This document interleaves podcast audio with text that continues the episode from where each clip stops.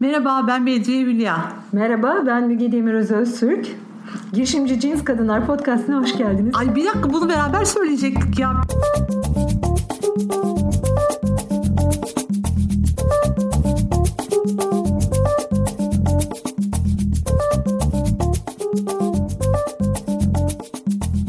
Evet. Yeni bir Girişimci Cins Kadınlar podcast bölümüyle hazırız karşınızdayız. Ve Melis Güçtaş, Moda Kuruz ikinci bölümde yine konuğumuz. Hoş geldiniz tekrar. Tekrar hello. Evet, kaldığınız yerden devam etmek ister misiniz? Yeni bir konu başlayalım. Yeni konuya başlayabilirsiniz. O zaman ben şeyi çok merak ediyorum.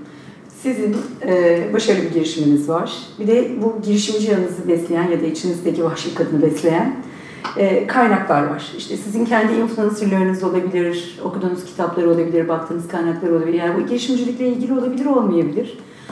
Sizi besleyen e, kanallar neler? Biraz onlardan bahseder misiniz? Of. Galiba hiç beslenmiyorum şimdi İmkan şöyle bir var? düşününce. Demin dedin daha terapiye gidiyorum diye. Ha evet. O bile O beslenme. Tabii ki.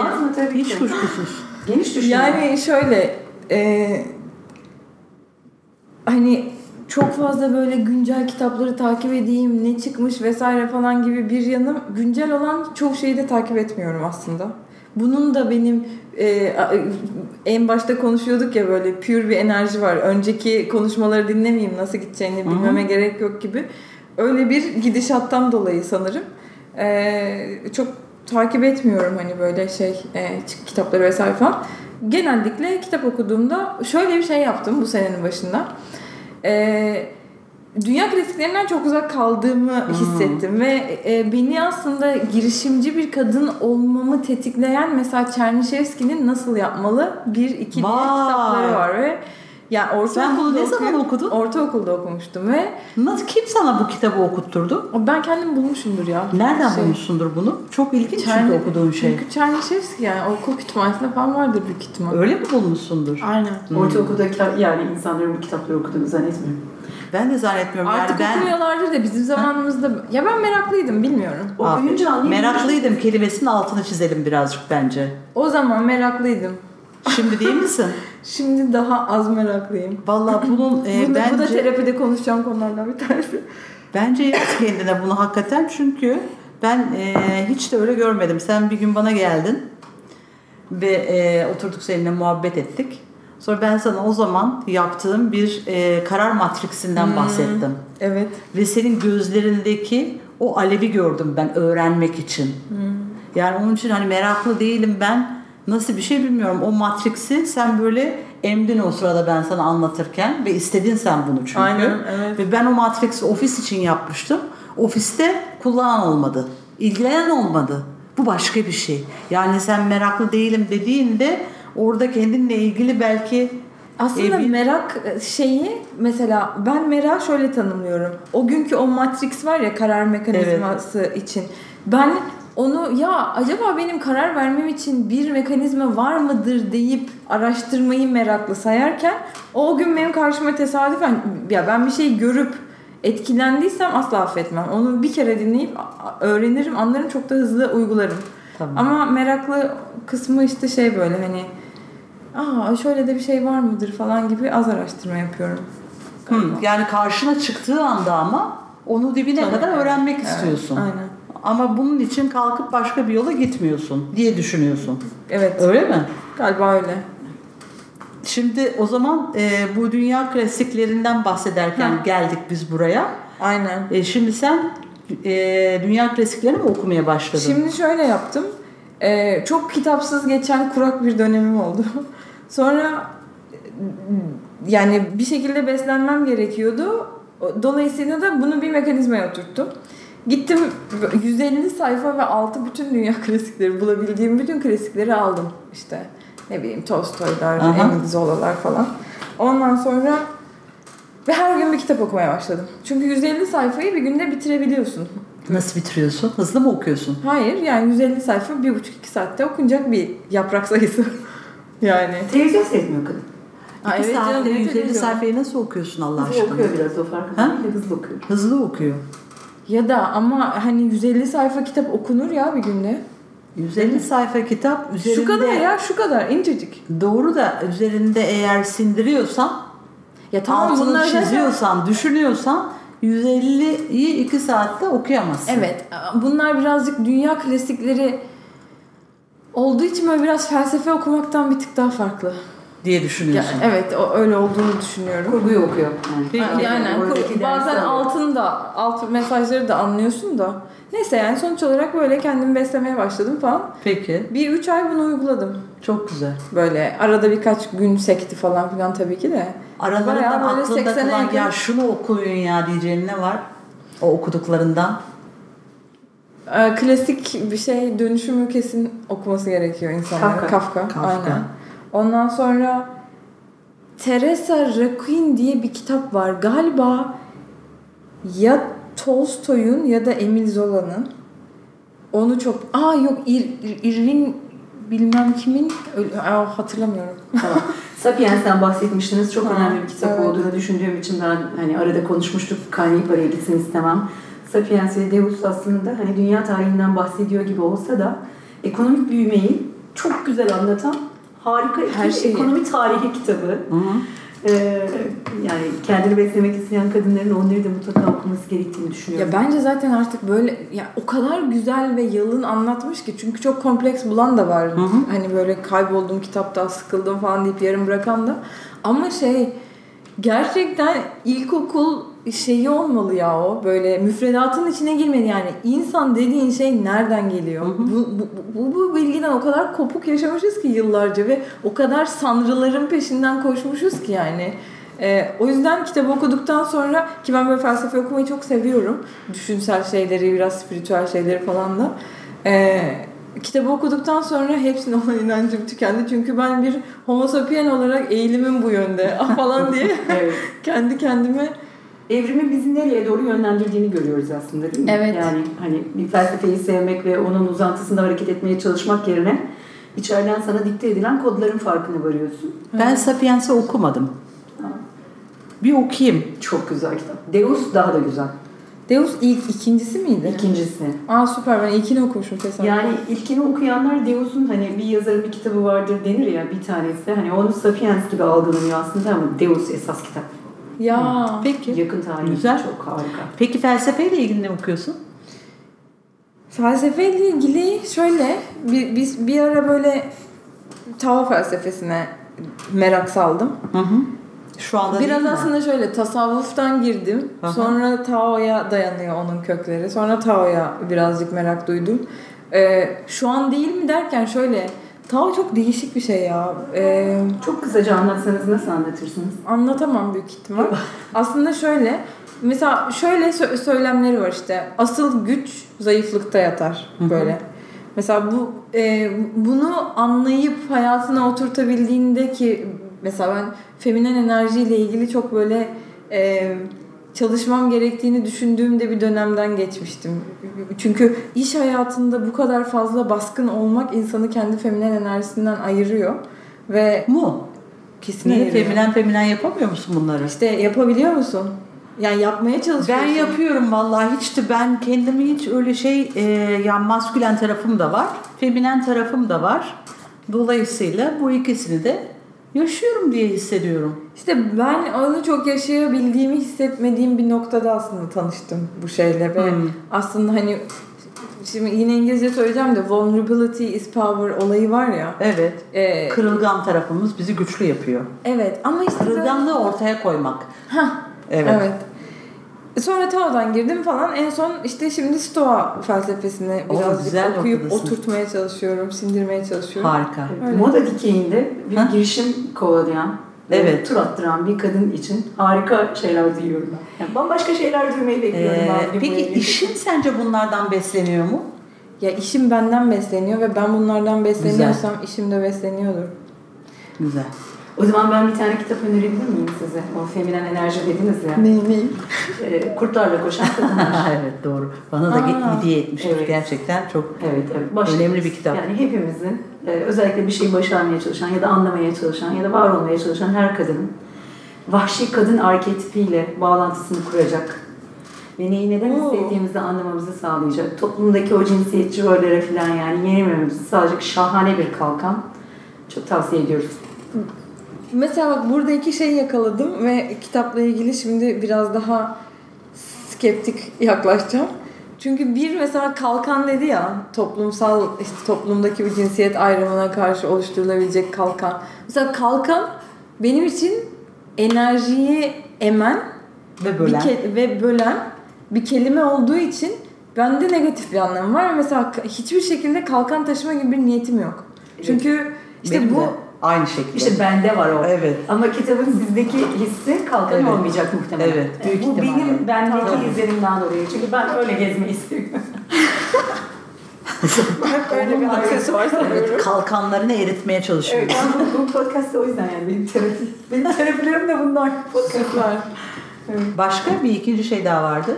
Yok. Buna kuşkulu yaklaşmanı yol açan biri kalkandı. Bir de toplumdaki böyle cinsiyetçilik vesaire falan o kadar ilgilenmiyorum ki bu tarz. Şimdi ilgilenmiyorsun. Şu anda ya hiçbir zaman ilgilenmedim. İlgilenmiyorum da mesela annem de bunlarla ilgilenen bir kadın değildi. Annem mesela böyle toplumsal olayların hep böyle dışında kalıp bakan bir kadın. Hala da öyle işte milliyetçilik anlamında da öyle yani herhangi bir uç anlamında öyle. Benim de birazcık gerçi şey diyorlar ya hani tarafsız tarafı olmayan bertaraf olur diye. Evet. Yok yok öyle değil aslında da şey ne demek istediğinizi anladım. Buraya takık yaşamıyorum diyorsunuz ama her ne kadar öyle de olsa o kolektif bilinçte oluşturulmuş şeyler aslında bizi bir yerlerde manipüle ediyor. O manipülasyonların farkına varmak için. Çok haklısın bu arada. Evet. Kesinlikle ediliyorumdur yani. yani. e, onun Olmamasına imkan yok. Yani Tabii reklamları seyretsen zaten yeter yani. Aynen. Yani ondan geçerken o senin e, yani Doğru. şeyini e, Güzel kitap, güzel kitap. Tamam. Skeptik yaş yani o orada o şüpheci olmak güzel bir şey. Karşındakine daha dikkatli yaklaşıyorsun. Ama oraya kurban vermek, yanlış yerde kurban vermek olabilir. Vermeyin. Güzel kitap. İşte her şeyin bir hani böyle yin yang enerjisi var ya yani. Öyle bir e, inanış var. Evet. Evet. Doğru tabii diyalektik per, e, şeyde perspektif. Yani bunların hepsine girmek çok tatlı bir şey olur ancak gene de biz konuyu biraz daha girişimciliğe getirelim. Getirelim. Ve e, yaratıcılık anlamında bu e, beslendiğin şeyler sence işin nasıl etkiliyordur? Seni etkiliyor mutlaka ama senin kanalınla işini nasıl etkiliyordur? Çünkü bazen şunu duyuyorum ben vaktim yok diyor. Başka şeye vaktim yok diyor. Halbuki orada o vakitsizlik dediği kendine koyduğu engel işine de koyduğu engel oluyor. Of oralardan çok geçtim ya ben de yani. Çok iyi. Anlat bize birazcık. O kadar ya şöyle şeyi duyarak büyümüşüm ben. Onu fark ediyorum yıllarca. İşte e, başarılı olman için çok çalışman lazım, sürünmen lazım, işte burnunun yere sürtmesi lazım. Bunlar hep toplumsal olarak aslında kulağımıza girmiş telkinler. Aha. Dolayısıyla ben başarılı olmasını istediğim bir iş için yola çıktığımda bunun kendimi parçalamaktan, paralamaktan böyle yoğun bir şekilde işte e, kendimi endişe duygusuyla oraya vermekten geçtiğini düşündüğüm bir yanılsama sürecim oldu ve bu böyle bildiğiniz 3 sene 4 senenin sonunda artık çı- çıkmaya başladım bundan ki bu 5. senedeyiz. Ee, şunu gördüm.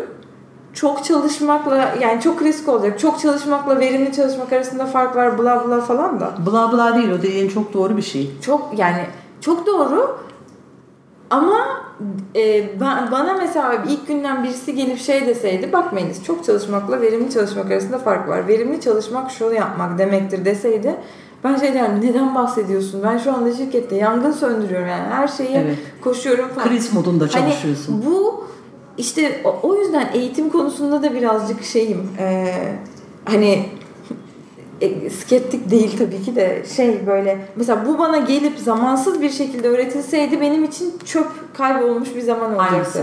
İşte bu işte verimli Aha, çalışmayla evet. verimsiz çalışma farkını anlatan bir eğitime katılmış olsaydım çok anlamsız olacaktı. Ben yolu kendi kendime yürüyerek aslında bunu birazcık gördüm ve be- belli bir noktaya geldim hayatımda işte böyle bayağı e, sosyal olarak da zorlandığım ailevi olarak da falan ve şeyi fark ettim ya ben yoksam Şirket de yok.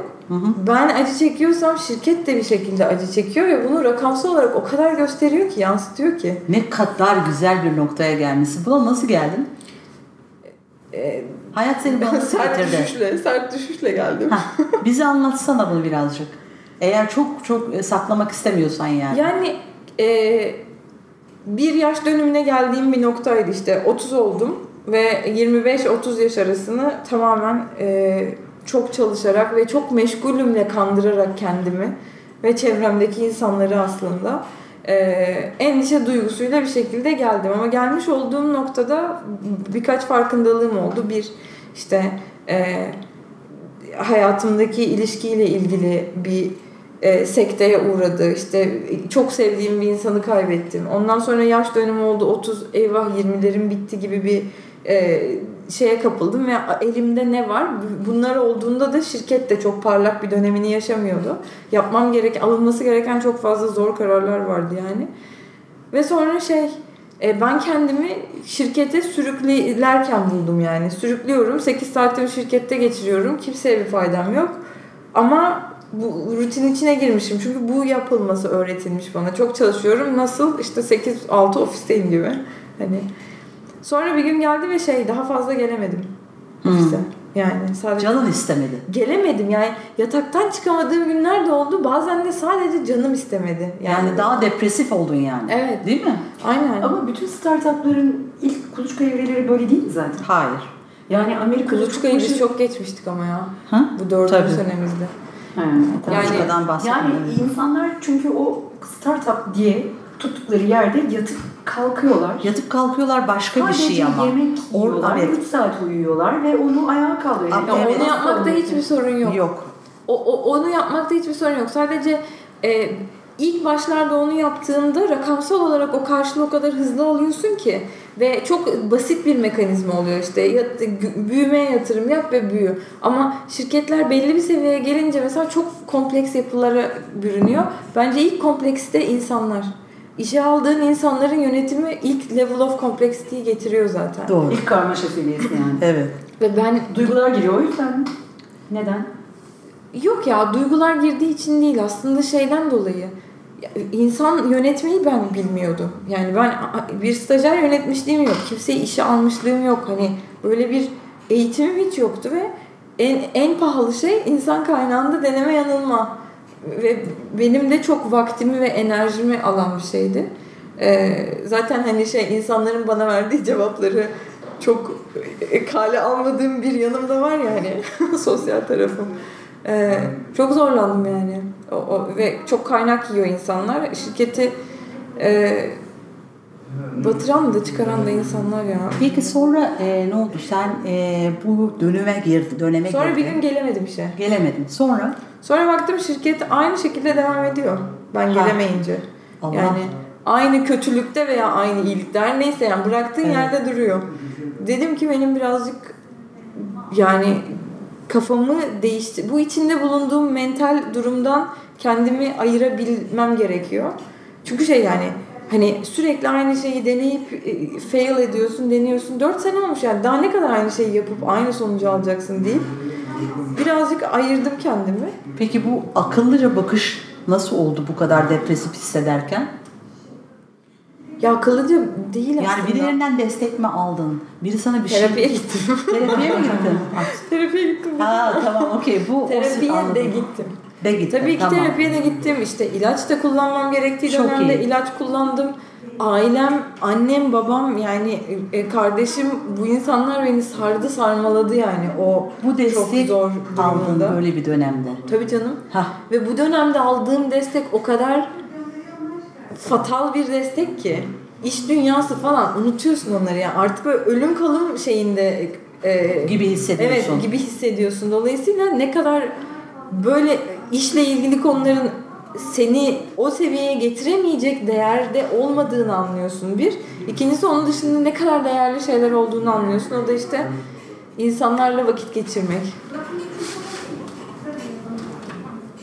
Öyle işte. Peki eee, ne kadar sürdü bu süreç? Bu toparlanma süreci. Toparlanma süreci bir 8 Aynı ay falan aydınlığı ne kadar zaman sonra görmeye başladın tekrar? E, 8. ayın sonunda falan. Bu harika. Şimdi bu e, bunu çok girişimciden duyuyorum. Ben de bunlardan geçtim çok kereler. Bu e, kaçınılmaz birazcık galiba. E, neden? Çünkü bir kendimize ve değerlerimize ve ne yaptığımıza koşarken bakma vaktini ayırmıyoruz. İşimizi kurarken de ayırmıyoruz, sonrasında da ayırmıyoruz. Bir de e, girişimcilik biraz yalnız yapılan Çok. bir şey. O da Çok. e, insana öyle bir alışkanlık veriyor bir zaman sonra. Ve bu etrafımızdan ve destekten kopuş aslında kötü gidişatı başlatan oluyor. Çok doğru. Orada şeyden bahseder misiniz bize? Ben bir başka röportajınızda dinlemiştim. Eksik kalmasını istemem. Tam burayı tamamlayan bir konu olduğu için. Harvard'da yapılan bir araştırmadan, dünyanın en uzun süreli yapılan Hmm. araştırmasından bahsediyorsunuz. İşte az gelir grubu ve az eğitim almış insanlar. Tam öteki grupta, denekte de çok daha varlıklılar ve iyi eğitim almışlar. Hangisi daha mutlu diye bakılıyor 75 senenin sonunda değil mi? Evet ya 75 Hangisi senelik çıkıyor? bir deney ve aslında kimin mutlu olduğunun e, nereden geldiğiyle, nasıl bir eğitim seviyesi olduğuyla, mevcut içindeki sosyoekonomik durumuyla hiç alakası yok. Sadece mutlu olan insanı diğerlerinden ayıran tek şey yakın çevresindeki insanlarla olan ilişkilerinin iyiliği ve güçlü olup olmaması. Bu kadar. Tabii 70 küsur senelik bir araştırma bu. Evet. Evet. Evet. Yani Aynen girişimi öyle. başarmak çok önemli ama oradaki insani maliyet bu olmamalı gibi bir şey çıkıyor galiba. Yani insanlarla olan ilişkisini e, göz ardı ediyor girişimciler. Yani e, o başarma ve bir şeyleri kotarma otomatiğine bağlıyor bir süre sonra ve etrafın farkına varmıyor. Aslında yaşadığı anın farkına varmaz oluyor. Ve e, onun için de meditasyonu biliyorsunuz çok öneriyorlar. Ben de çok öneriyorum doğrusu. E, beni kurtaran şeylerden bir tanesi ve e, hani günde kendine bir 20 dakika bunun için verdikten sonra hem insanın e, zamanı genişliyor hem de neyi yapıp yapmadığıyla, kendine neyin iyi gelip gelmediğiyle, sahiden yapmak istediğiyle yaptığı arasındaki e, o aralıkla fa- falan bir tekrar tanışıyor. Bunları tekrar gözden geçirebiliyor. Onun için tekrar reaksiyonel davranmak yerine bu sefer daha bilinçli karar alabilmesi için bir alan açılmış oluyor. Peki bu söylediğiniz mavi okyanuslar için mi geçerli? Bu ne mavi okyanuslar? Biliyorum bu da bir jargon, bir tane de kitabı var bunun ama bana Ne? bir anlatın ne Ya bu olduğunu. kırmızı bir okyanusta var olmaya çalışıyorsa, çok rekabetçi bir ortamdaysa, Ha. yarın birisi de o girişimi ondan daha büyük bir değerlemeyle bir Ha. yatırımcıya götürebilecekse, Evet. insanın bu duruma lüksü olur mu? Benim olduğu işte. Buyurun. Sizin olduğu ama buyurun, buyurun yani dinleyelim. şey- Buyurun dinleyelim. Çünkü şey ya belli bir noktada neyse. Yani bu, sorsana. bu, bu vakada böyle olmuş olması genel bir doğru olduğu anlamına gelir mi sormak E, istiyorum. Genel ne ki? Biz şu anda herhangi Zaten- yani bazı girişimcilerle konuşuyoruz. Doğru ne o konuda ben çok şüpheliyim. Ben de. Ve şey e, hani böyle burada konuşuyoruz falan ya işte e, aslında işte insanın ailesine de değer vermesi gerekiyor. Girişimcinin farkında olması gerekiyor falan. falan. Bullshit. Yani bunları konuşuyoruz ama bunlar olması mümkünatı olmayan şeyler özünde çünkü mesela e, benim e, ya da zamanla olması gerekiyor. Yani burada yarın şirket kuracak, önümüzdeki bir sene boyunca şirketini büyütecek kimsenin dertleri şu konuştuğumuz konular olmayacak. Tabii. Yani Olmayacak. Ondan sonra bir yerde burnout dediğimiz şeyi yaşayacak. Ondan sonra Aynen. aklı başına gelecek. Aynen. Halbuki başından bütün değerlerini, kendi değerlerini ortaya koysa, kaynaklarını ortaya koysa, bütün bunların bileşimine baksa, ona göre bir iş kursa. işte çok idealistik bir şey yani. Okey. Bu mümkün. Mümkün ama Mümkün. ilkinde değil. İkincisinde. Evet, Yani eee, Çoğu şeyin her şeyi deneyerek öğrenmek durumunda değiliz bu arada. Değiliz ya işte. Evet. Bazı şeyleri... aynı şeyi söylüyor. Tabii doğru. evet. doğru. Ee, o nedenle bu podcastleri yapıyoruz birbirimizden de öğrenebilelim diye. Dolayısıyla evet şimdi eskiden diyelim ki 10. kere de öğreniyordu bir girişimci bu noktaları. Şimdi birbirimizden duya duya açık yüreklilikle konuşa konuşa belki ikinci defada doğru girişim yapacak.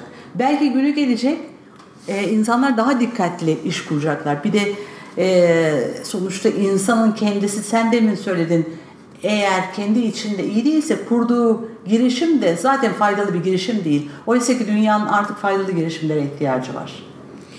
Evet, aynen. Yani ben biraz daha şey olarak da söyledim onu. Bu şirket, ya Modokruz ben benle o kadar özdeşleşmişti ki.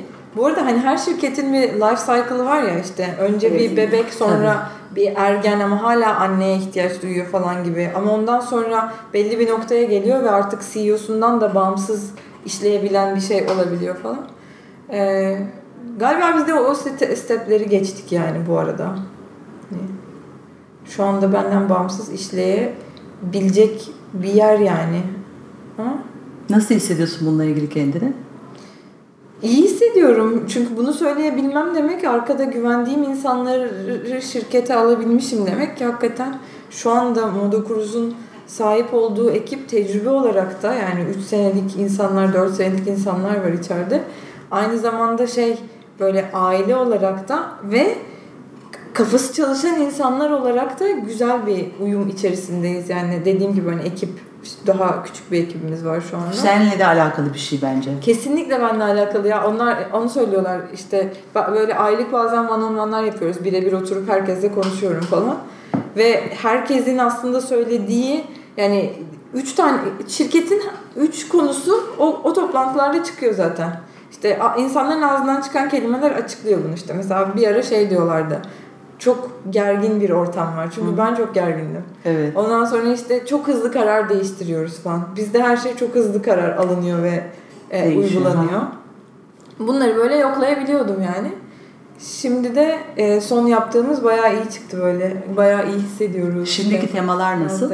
Şimdiki temalar şey kendimi mesela e, konuşanlar kendimi burada çok rahat bir ailenin parçasıymış gibi hissediyorum. İyi ifade edebiliyorum. Genellikle bunlar söyleniyor. Çok güzel. Sen bir de dedin ki bir şirkette bir revizyona gittik. Evet. Bu çok önemli bir nokta. Çünkü e, şirketler bazen büyüyor, büyüyor, büyüyor ve bir yerde tıkanıyor. O sırada orada bir şey yapmak lazım. Bu belki e, küçülme olabilir. Bu belki bölünme olabilir. Bu belki ürün farklılaştırma olabilir ama bir şey yapmak lazım. Evet. Sen de bir şey yaptın. Biz de bir şey yaptık. Şöyle. O bir şey bu arada hani bir şey yapıyorsun ve dönüşüyor ya. Hı hı. O bir şeyi yapma kararını verme ve o bir şey yapmak zorundayım deme farkındalığı o bir şeyden 8 ay falan önce başladı Helal. bizde. Tamam. Ve hani böyle bir gecede yaptık ve hayatımız değişti olmadı. Her şeyin bir altyapısı oluyor. Güzel. Deneye yanına, deneye yanına falan.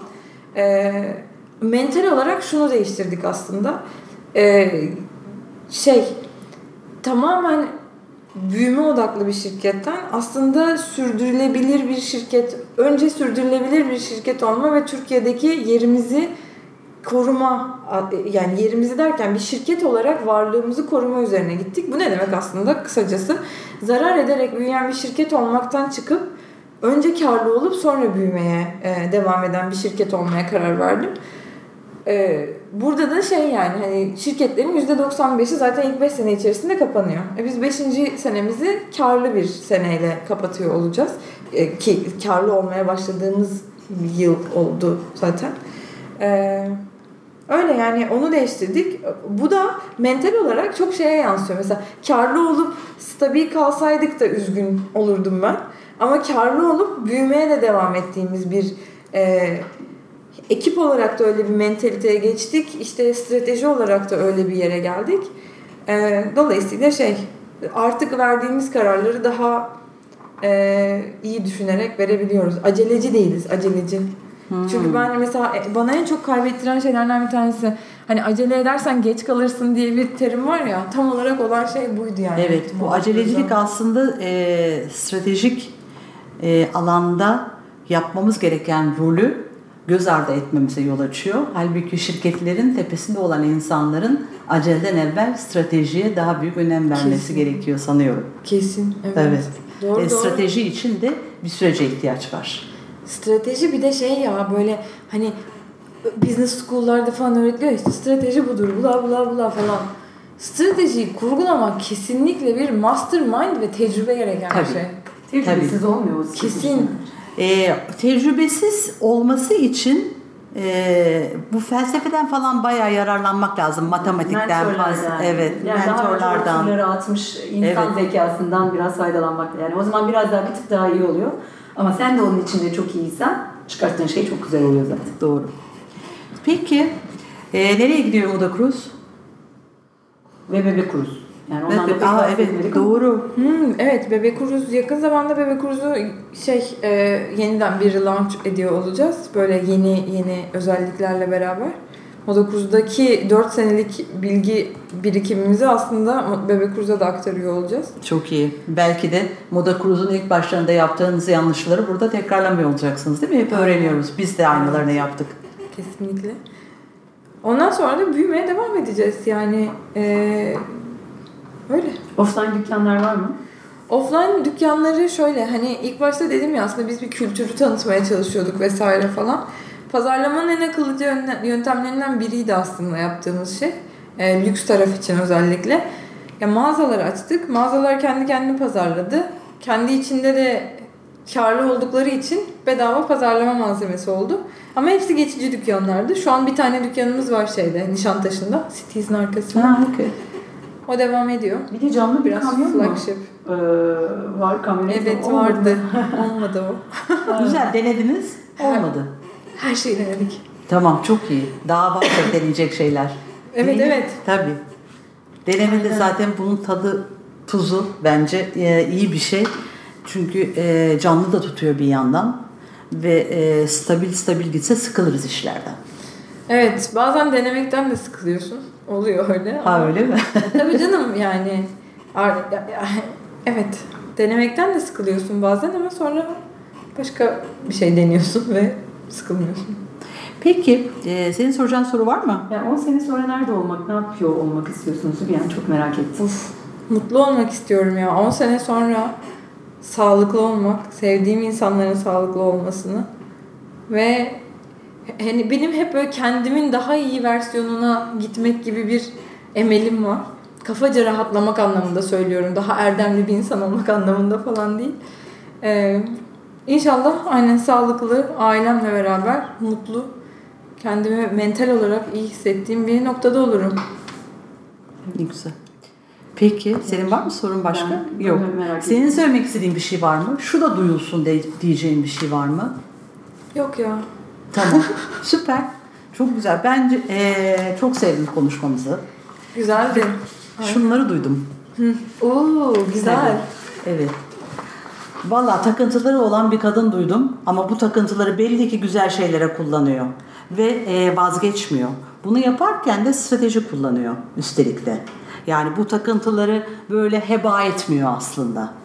E, ve istekleri için sonuna kadar gidiyor vazgeçmiyor. Duyduğum bu. Sonra e, startup deneyimleri olan bir kadın duydum ve buradaki deneyimleri de iyi kullanmış anladığım kadarıyla. Yani çalıştığı yerlerde hem bilgiyi emmiş hem de cesaretle oradaki yeni projelerin üzerine gitmiş gibi duydum. Sonra e, kendi ihtiyaçlarının farkına varmaya çalışan birini duydum. Ve e, kesinlik ihtiyacı olmasına rağmen bu konfor alanından çıkacak ve korkusunu yenip e, iş kurmuş bir kadın duydum. Çünkü sonuçta sen bir yerde güzel maaşla çalışırken bir yandan da bu ihtiyacı duymuşsun ama akıllıca davranmışsın ve part yani e, akşamları başlamışsın işe. Yani akıllı bir seçim bu bence. Ama sonrasında işin bakmış gibi büyüyor. Bas, basmışsın istifayı ve çıkmışsın ve kendi işine devam etmişsin. Denemeye korkmayan birini duydum.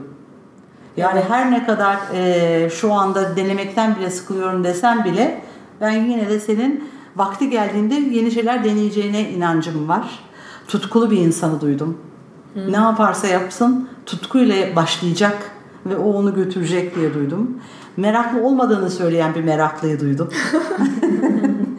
Sonra e, açık bir insan duydum aslında. De, bu deneyimlere açıklık demek, söylemek istediğim şey. E, ve kendi gerçeklerine bakmaktan korkmayan bir insan duydum. Bu da aslında e, galiba gideceği yolu açan bir şey insanlarda. Yani eğer e, insanın kendine bakmakla ilgili korkusu varsa bir yerlerde tıkanıyor diye görüyorum. Sende bununla ilgili müthiş bir cesaret gördüm. Çok tebrik ediyorum. Ay, teşekkür Çok ederim. teşekkür ediyorum. Ee, bizimle Ben böyle açık ederim. yürekli konuştuğun için. Evet. Ve Hayır duymayan ama şüphe duyan çok enfes bir Efendim? değil mi? Hayırı duymayan ama şüphe duyan evet. enfes bir kadın Evet. Evet. Şu aranızdaki Matrix ne mi? O Matrix hikayesini Karar maçı sonra gel bana bir gün. Bir gün onu mu konuşacağız? Tamam. Tamam, konuşacağız. istiyorum onu. Özel bölüm.